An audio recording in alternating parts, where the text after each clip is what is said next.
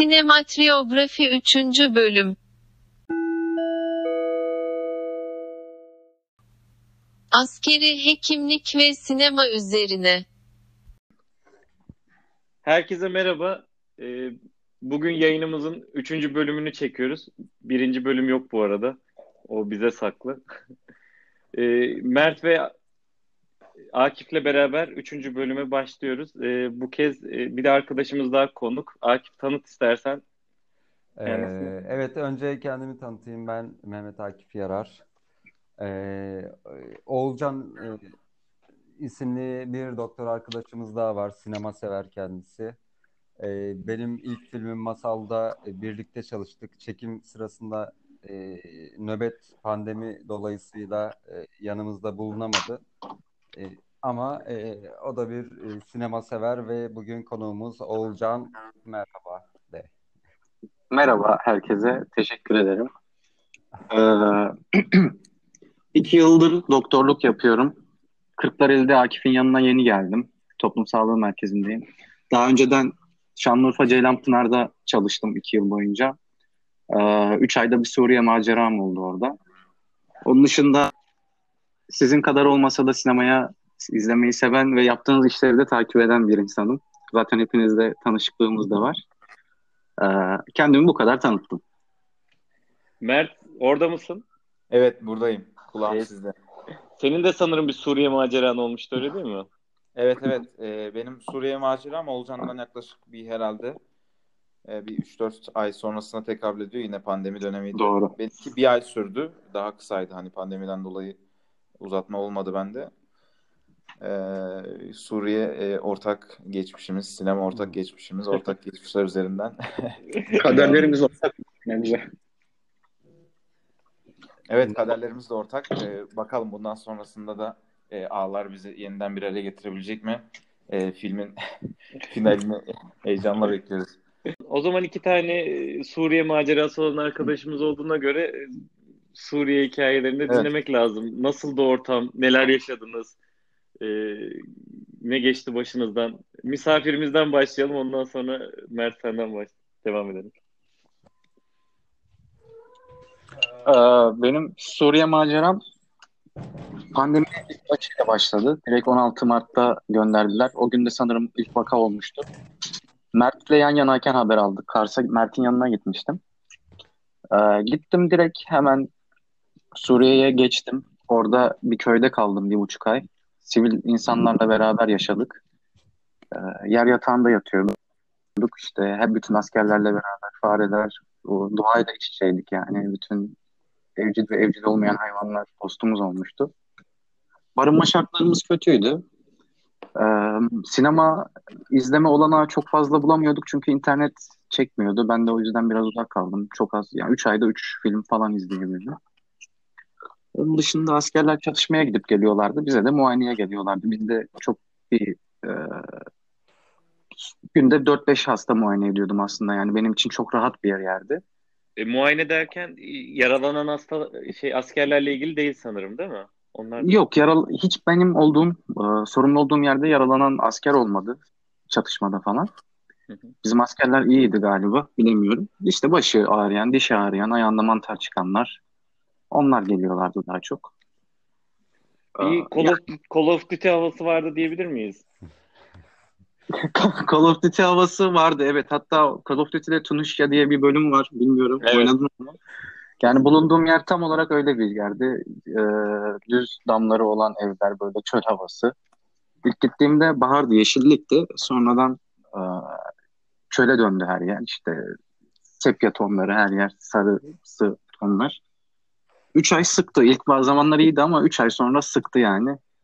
İyi ki ayrıldım oradan diyorum sonradan. Ama sanki böyle fırtına öncesi sessizlikmiş gibi ya. Senin oradaki fotoğraflarını görünce bahar, yeşillik, çiçekler, sarı çiçekler falan böyle. İlk, ilk gittiğim zaman mükemmeldi. Hatta kar bile yağdı orada. Ee, bir sürü kır çiçekleri çıktı. Çok güzeldi. Her gün Türkiye'de sanırım o zaman o dönemler karantina olduğu dönemler ben her gün orada çimlerde doğada yürüyüş yapıyordum. Temiz e, temizlenmiş bir bölgedeydim. Ee, ama işte duş imkanımız falan 6 günde bir oluyordu. Her gün 3 ay boyunca konserve yedim falan. Bıktırdı yani bir yerden sonra. Oo, kötüymüş. Şartlar ağırmış. Bak, şartlar, barınma şartları, şey şartları çok kötüydü. Pislik içindeydik. Pisliğe alıştım orada yani. Allah Allah. Askerliğini yapmışsın tam anlamıyla yani. Askerliği güzel yerde yaptım. Mert İdlib'e gitti. Ben biraz daha temiz bir bölgedeydim. Mert e, bayağı bir sıcak bir bölgedeydi. Mert'in anıları daha tripli olabilir. Mert senin nasıldı?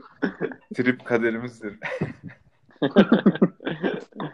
Evet, e, kehanetlerden kaçamadık. E, benim de İdlib'in güneyindeydi. E, M4 Karayolu'nun tam e, bir yaklaşık 50-100 metre e, mesafesinde bir yerde.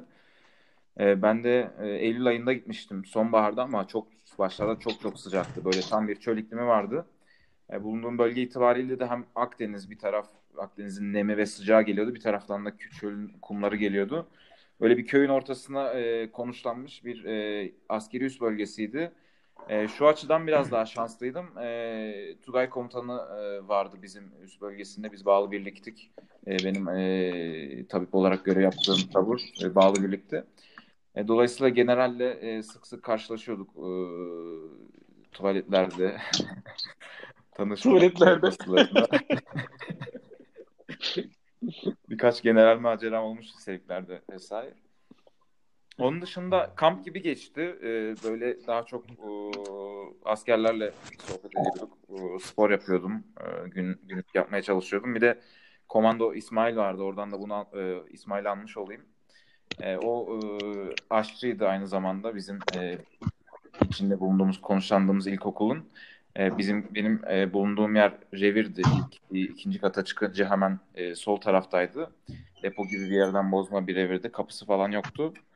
Ee, subayların kaldığı yer biraz daha e, ilkokul sıralarıydı böyle ilkokul tahtaları falan duruyordu. E, tahtada Arapça yazılar duruyordu.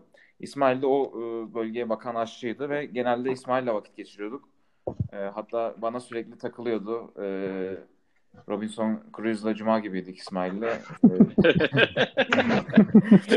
Hocam sizin bir özelliğiniz var diyordu. Nedir İsmail diyordum. Siz diyordu her şeyi kaydetmeye çalışıyorsunuz. Her şeyi fotoğrafını çekmeye çalışıyorsunuz. Her şeyi yazıyorsunuz falan diyordu. Hakikaten de e, boş durmuyordum. Sürekli bir şeyler yazıyordum. Her anı e, kaydetmeye, her anı işte bir daha gelmez endişesiyle e, yazmaya çalışıyordum. Belki hatta ileride filme çeviririz diye. Hatta ciddi bir e, miktarda e, not tuttum İsmail'le olan diyalogların. E, ondan sonra içinde bulunduğumuz atmosfer, o çorak e, topraklar, bombalar vesaire. E, ileride e, bir ilerisi için bir yatırım olarak düşünülebilir belki. Buradan da e, Kubrick ve Tarantino gibi yönetmenlere çağrımızdır. İs- İsmail ise İsmail ise sanatını yemeklerde konuşturmayı tercih etmiş bir arkadaşımız. Evet, mesela. evet kesinlikle. Daha Yeşil mercimek ile. E- evet, yeşil mercimek fasulye. E, daha önce Taksim'de e, aş, e, aşçı olarak yine çalışmış otellerde vesaire. E, bütün o süslemeler, sunum tarzları her şeye hakimdi. E, birbirimize bir şeyler kattık sanatsal e, gerekse sinematografik anlamda. Güzel bir maceraydı Suriye hakikaten. Sende çatışmayla ilgili bir şey oldu mu? Ne bileyim başınıza gelen bir şey oldu mu? Benden bir hafta önce e, yakın bir birliğe e, bombalı araçla saldırmışlardı. O birliğin e, daha doğrusu taburun e, doktoru yok yokmuş. O yüzden yaralılara benim bulunduğum revire getirmişler. E, tabii o bomba duyuluyor her yerden. Hatta e, bizim bölgede mi patladı vesaire diye epey bir e, kompozit başlık çelik yelek herkes giyip e, hazır konuma geliyor.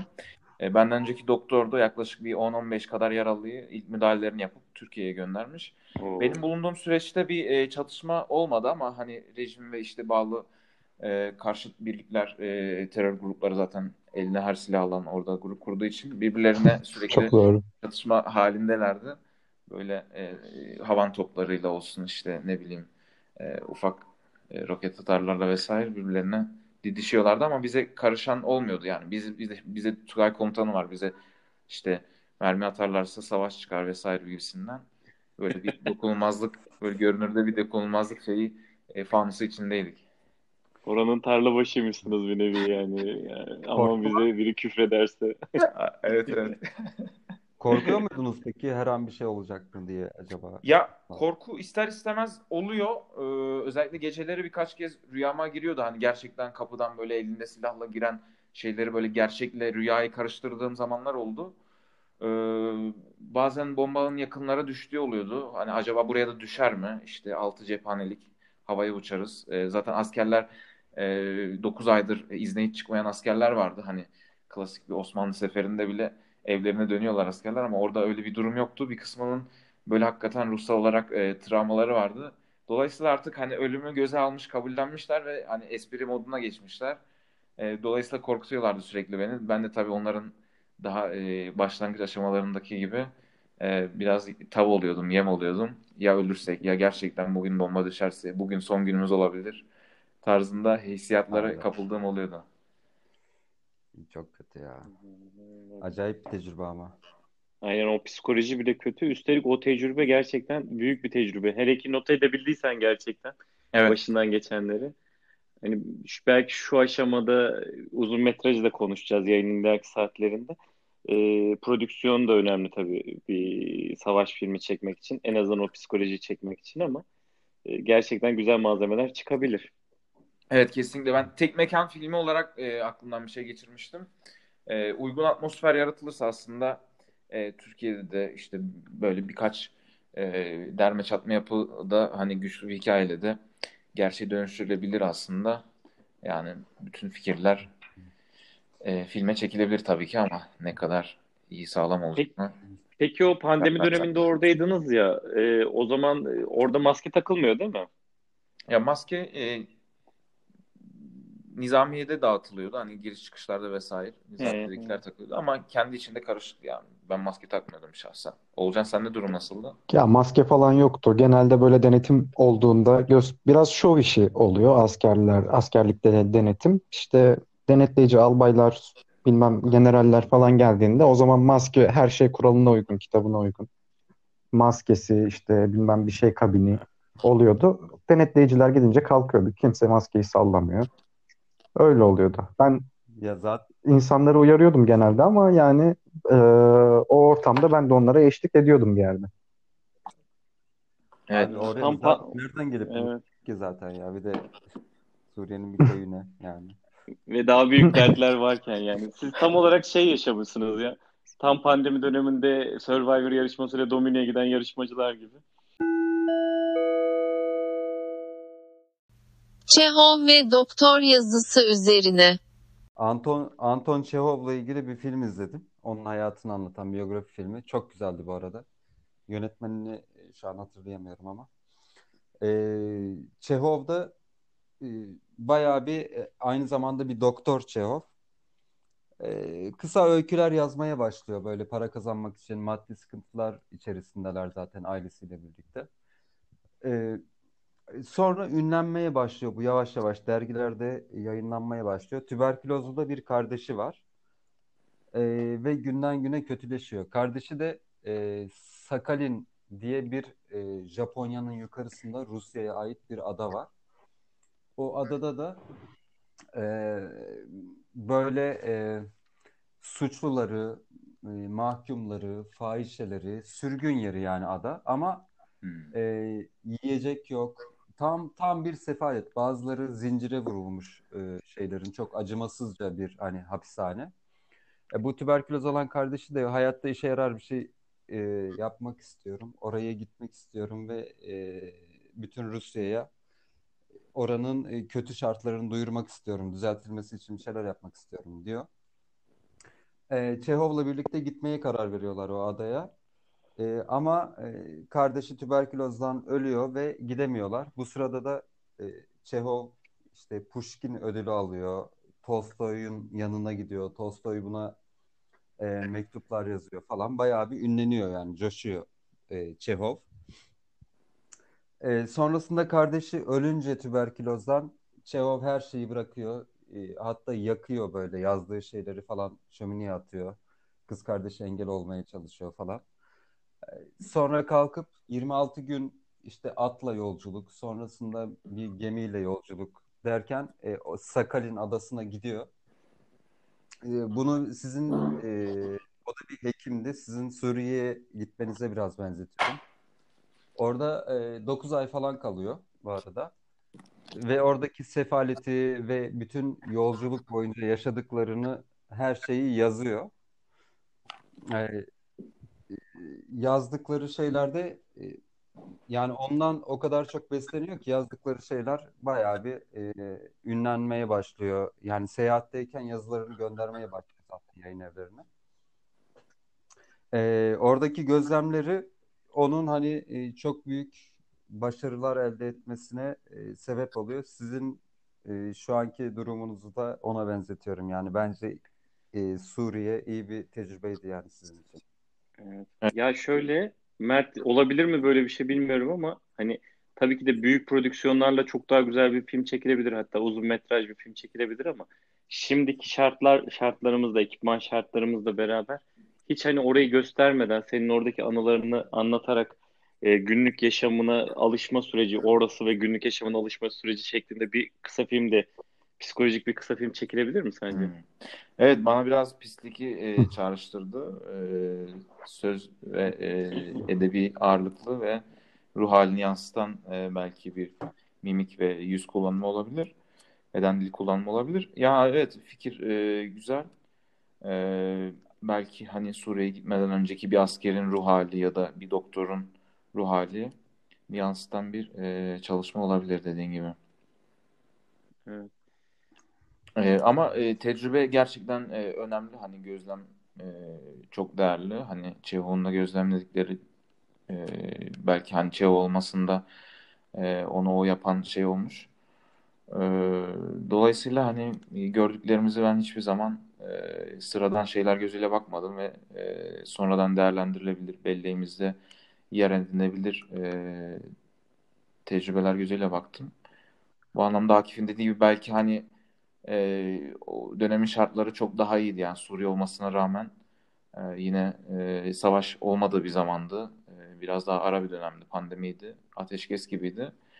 Ama hani ateşkes bile olsa e, onun bile bir ayrı bir havası, atmosferi var gerçekten. Ya bu arada Çehov döndükten birkaç sene sonra da yine kardeşi gibi tüberkülozdan. Haydi. Aa, Allah başınıza. 44 yaşında yani Tolstoy hatta döndükten sonra Tolstoy şöyle bir mektup yazıyor ona. Diyor ki sen dünyaya lazımsın, sakın ölme ve yazmaya devam et falan diye mektup yazıyor Tolstoy. Düşünsene. vay be duygusalmış güzelmiş. O zamanlar tanınıyor muydu Çehov yoksa öldükten sonra mı yine eserleriyle ünlü olan biri? Sakalin'e gitmeden önce tanınıyor bayağı bir. Hatta işte bir eleştirmenler, e, edebiyat dergileri, yayınları falan bayağı yanına geliyorlar. Hani yaz bizim için. Çehov da kalemi kağıda dokunduruyor ve e, bitiriyor. Masaya oturduğu zaman başlıyor ve bitiriyor şeylerini. E, yazılarını. E, tek oturuşta yazıyor Vay. yani. Öyle bir gözlemci var. Bir yandan doktor e, işte hem e, muayenehanedeki hikayelerini hem işte etraftan gözlemlediği her şeyi tek seferde yazıyor yani. Öyle bir Acaba doktor yazısıyla mı yazıyor yoksa için ayrı bir stili var mı? Komik sans vesaire. Yayın evleri okuyabildiğine göre doktor yazısı değildir herhalde. E, evet. Yay- yayın evi bir eczacıydı. Olabilir. Ya zaten geniş bir ailesi var. Kız kardeşi böyle onun editörü gibi bir şey. O böyle hani temize geçmesini falan o yapıyor. Hani yayıncıya göndermeden önce kız kardeşi yapıyor. Evet. Bayağı Tıp çile çekmiş. Bence kız kardeşinin hayatı da anlatılabilir yani. Burada ne yazıyordu abi? Ha, tamam. Belki de o yazmıştır. Yani değiştirip değiştirip yayınlıyordur. Kafasına göre belki de aynen. nereden bilecek? Çehov bile kendi yazısını okuyamıyordur yani yazdıktan sonra. Tabii tabii. Kaşeyi vurup geçiyordur herhalde yani. Evet hızlı hızlı ya. Hani hasta muayene eder gibi. Tak tak tak tak.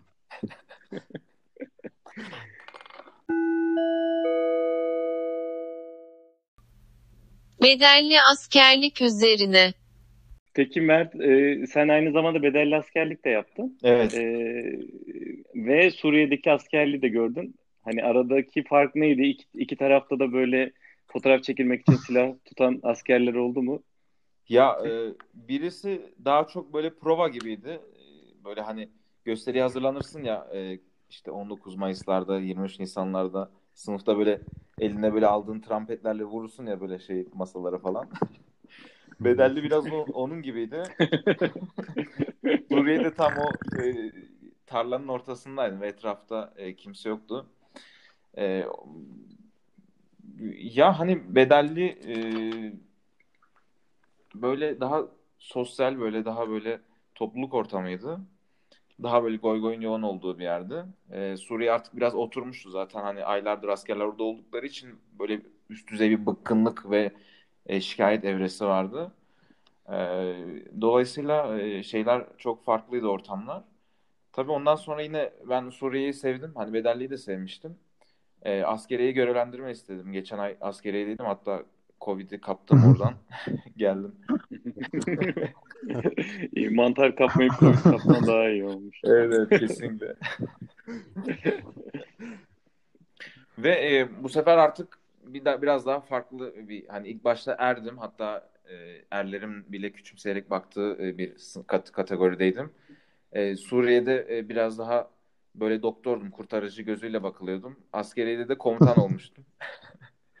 Farklı kılıklarda üç farklı askeri deneyim oldu. Yani hani basic rajonlar aynı ama e, kılıklar farklıydı.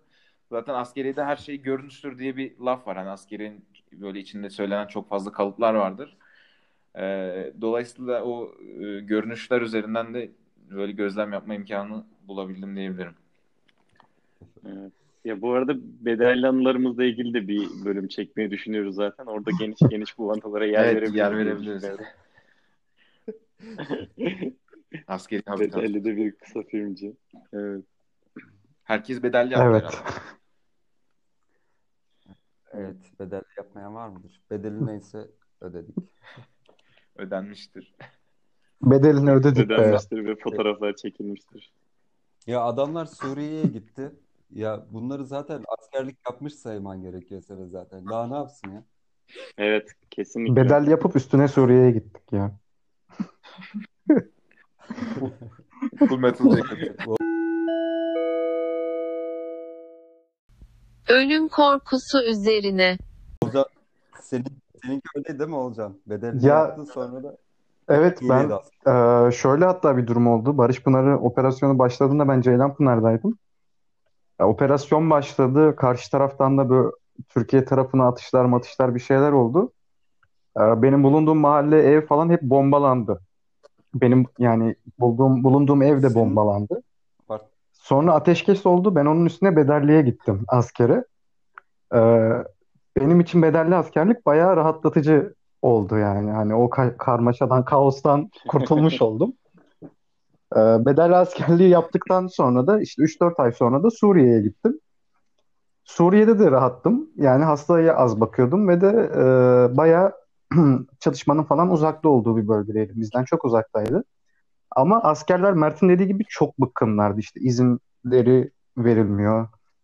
Ee, komutanları onlara böyle baskı yapıyorlar. İşte anlaşamıyorlar birbirleriyle. Askerlerin arasında da bir gerginlik var. Kimisi de hatta şey diyordu yani keşke buraya saldırsalar, bomba atsalar da komutanlar bizi Evet. rahat bıraksa hani Evet. rahatlasak. Onların o Aynen. fikirleri Allah aslında Allah. çekilebilir böyle bir kısa film olarak. Evet yani Evet. post ölüm ötesi bir şey yani deneyim gibi bir şey bu. Hani artık bomba atsınlar istiyorum falan. Yani Nasıl bir teslimiyet kabul edilmiştir. adam o bir ay şey bir yıldır izne çıkamıyor artık bu aşamaya gelmiş yani hani. Ama hiçbiri sanırım senin evinin bombalandığı e, kadar e, acı olmadı sanırım tecrübe açısından. Yok aynen. En acı tecrübe Ceylanpınar'da yaşarken o 5 saat banyoda mahsur kalmıştı. Bombalama. En rahat olması gereken Evet. yerde banyodaydın. Nasıl, nasıl bir şeydi olacağı ya o öyle? Baya Bayağı Bombalandı e, mı? şöyle bombalanma derken e, havan fişekleri, füzeleri falan atıyorlardı işte. E, havada patlayan böyle patır patır çatılardan ses çıkartan bombalar atıyorlardı. İsimlerini tam bilmiyorum. Bir de Doçka denen bir e, uçak savar mer- atışı falan yapıyorlardı bizim taraflarımıza doğru. Bu benim bulunduğum mahallede e, çok sınıra yakın bir yerdi. 500 metre falan da sınıra benim bulunduğum yer. 5 saat 6 saat boyunca böyle oldu. E, çok kötü bir gündü ya. Hayatımda hiç hatırlamak istemiyorum. Gün ve o dönem 10 günlük bir dönemdi. Çok kötü ya. çok kötü derin bir psikoloji olur. Ya Evden de o dönemde ben aslında şey yazıyordum. İlk operasyonun başlangıcında böyle bir şeyler yazıyordum. Yaşadığım şeyleri, düşüncelerimi, o an çevremde gelişen durumları falan. İşte operasyon başladıktan 2-3 gün sonra bu olay oldu. Sonra yazmayı da kestim. Yazdıklarımı da attım. Ee, attım Aynen. yani. Onları da çöpe attım. Evet. Çok kötü şeylerdi çünkü. Onu anlayabiliyorum. Ya insan içinde bulunduğu zor koşullarda yazması çok mümkün değil sanki. Yani askeri anıları bile belki savaş anıları bile savaştan çok sonra yazılmış olabileceğini düşünüyorum. Hmm. Çünkü o o anı yaşamak gerçekten insan hani yazmayı falan düşünmüyor öyle bir durumda. Evet. O an düşünecek Ya. çok da önemli Direkt en şeyler insanoğlunun en temel içgüdüsü olan hayatta kalmayı düşünüyor yani. Ben Evet Ben yani banyoda kapalı kendimi kapattığımda yani banyoya kapatmamın nedeni de şuydu. Ee, evde tek ara, dışarıyla arasında üç duvar olan yer banyoydu. Hani bir füze geldiğinde iki duvardan geçeceğini üç duvardan geçsin. O yüzden ben banyoda durayım falan diye böyle şey yapmıştım. Ee, orada da telefonda işte havan mermilerinin menzilidir, şusudur, busudur falan sürekli onları inceliyordum. Yani tamamen hayatta kalma içgüdüsü. Kendimi rahatlattı. evet Maslow'un en e, dip aslında giriş basamağı. Sanat çok daha yukarılarda geliyor. Ama beslendiği yerde genelde birinci, ikinci basamaklar oluyor. ya madem çatışma anılarımızdan bahsettik ben de bahsetsem olur mu ya yoksa formata aykırı mı oluyor? Herkes çatışma anısını anlatsın. Formata formata Şey aykırı değilse olmaz eğer farklı yani anlatabilirsin. Bay, bayram şey çocuklukta bayramda yaşadığın e, pa- alt patlarla şey yaptığın anılar değilse eğer olur tabii ki. Ay- Torpil patladı. Yok ya gerçek gerçek bir çatışma. Tabii Ya ama ben de e, üniversiteden mezun olunca e, Van yazdım. İlk tercihim Van merkezdi. İkinci tercihim de Van'ın Başkale ilçesi. Başkale'de Hakkari'nin kuzeyinde e, İran sınırında Yüksekova komşuluğunda e, böyle Türkiye'nin en yüksek rakımlı yerleşim yeri. Çok tuhaf bir yerdi. Yani medeniyetten biraz uzak hani yol olarak da uzak. Çünkü dağ aslında gerçekten dağ.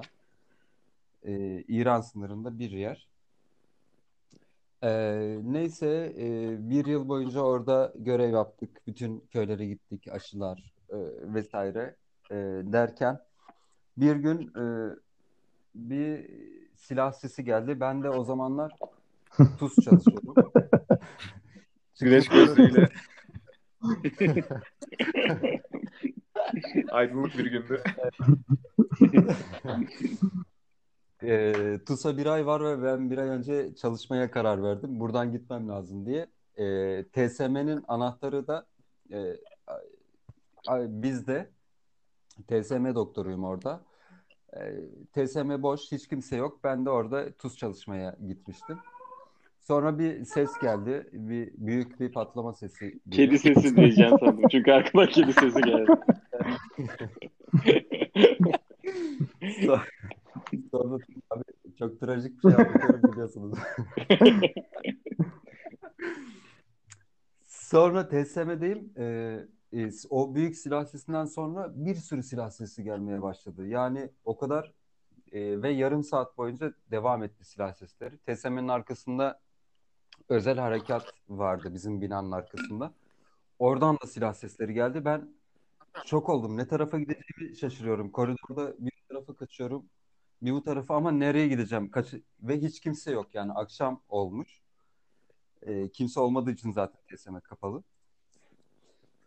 Ee, TSM'nin orta koridor bölümünde e, yere çöktüm.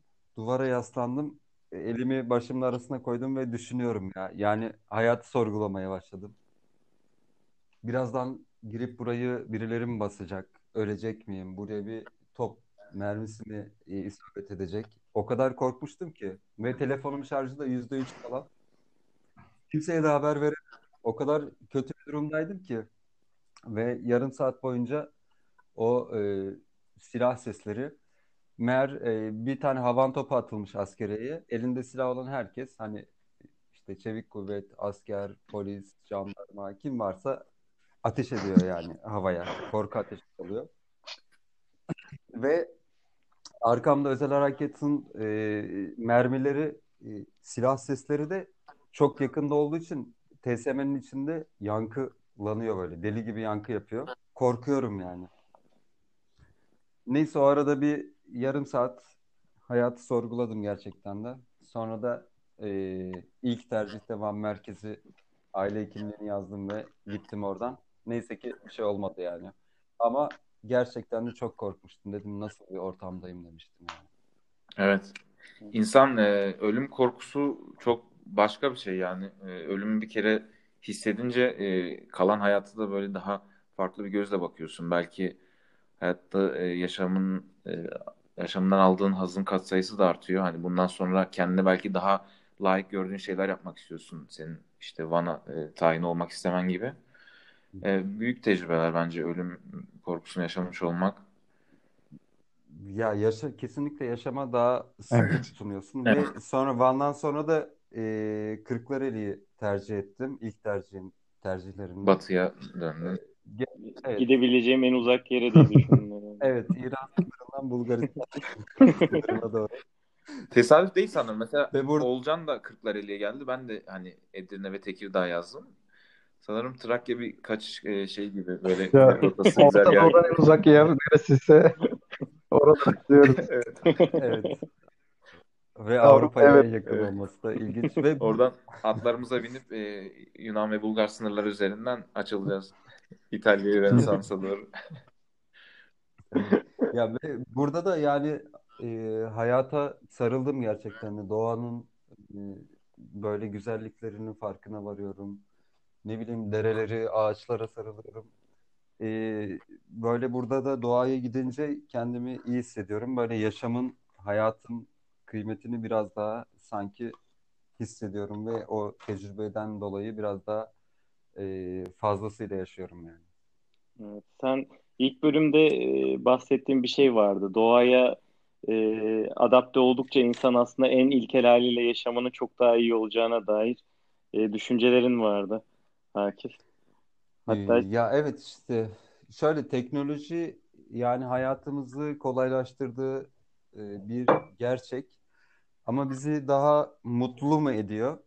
E, o konuda biraz şüphelerim var. Yani belki bir hayvan gibi yaşasak daha mutlu olabiliriz diye e, düşünmeden edemiyorum doğaya doğayla bu kadar iç içe olunca. hayvan gibi yaşasak ama yemek sepetinden sipariş verebilsek demiştik. Tamam. Evet.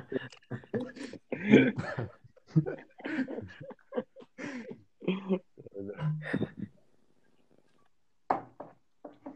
Evet. Yaklaşık 40 dakika oldu yayınımız başladığından beri. Bu vakit yine çok hızlı geçti. Ee, bugün e, Oğulcan e, konuk olmasıyla beraber askerlik anılarımızdan, ölüm korkusundan bahsettik. Pek fazla filme uzun metraja değil kısa metraja hatta TikTok videolarına kadar bile giremedik ama Ben, bence bir program yapalım ve sürekli uzun metraj e, film çekmek üzerine konuşalım ama programın sonuna kadar uzun metraja gelemeyelim. Böylelikle de yaşadıklarımıza bir ayna tutmuş olsun. kesinlikle ciddi bir konuşmayla yayını kapattık. Yine ciddiyetten kurtulamadım. Aynen. Ab- Abdülhamit'i savunmadın. Alçak. Full. Sen Abdülhamit'i savunuyorsun. Otostop çekiyordun. Ne sineması? Evet, bu akşamki yayınımızı noktalıyoruz. Ee, iyi Hoşça kalın. dinlemeler, hoşça kalın. Hoşçakalın. Kendinize iyi bakın.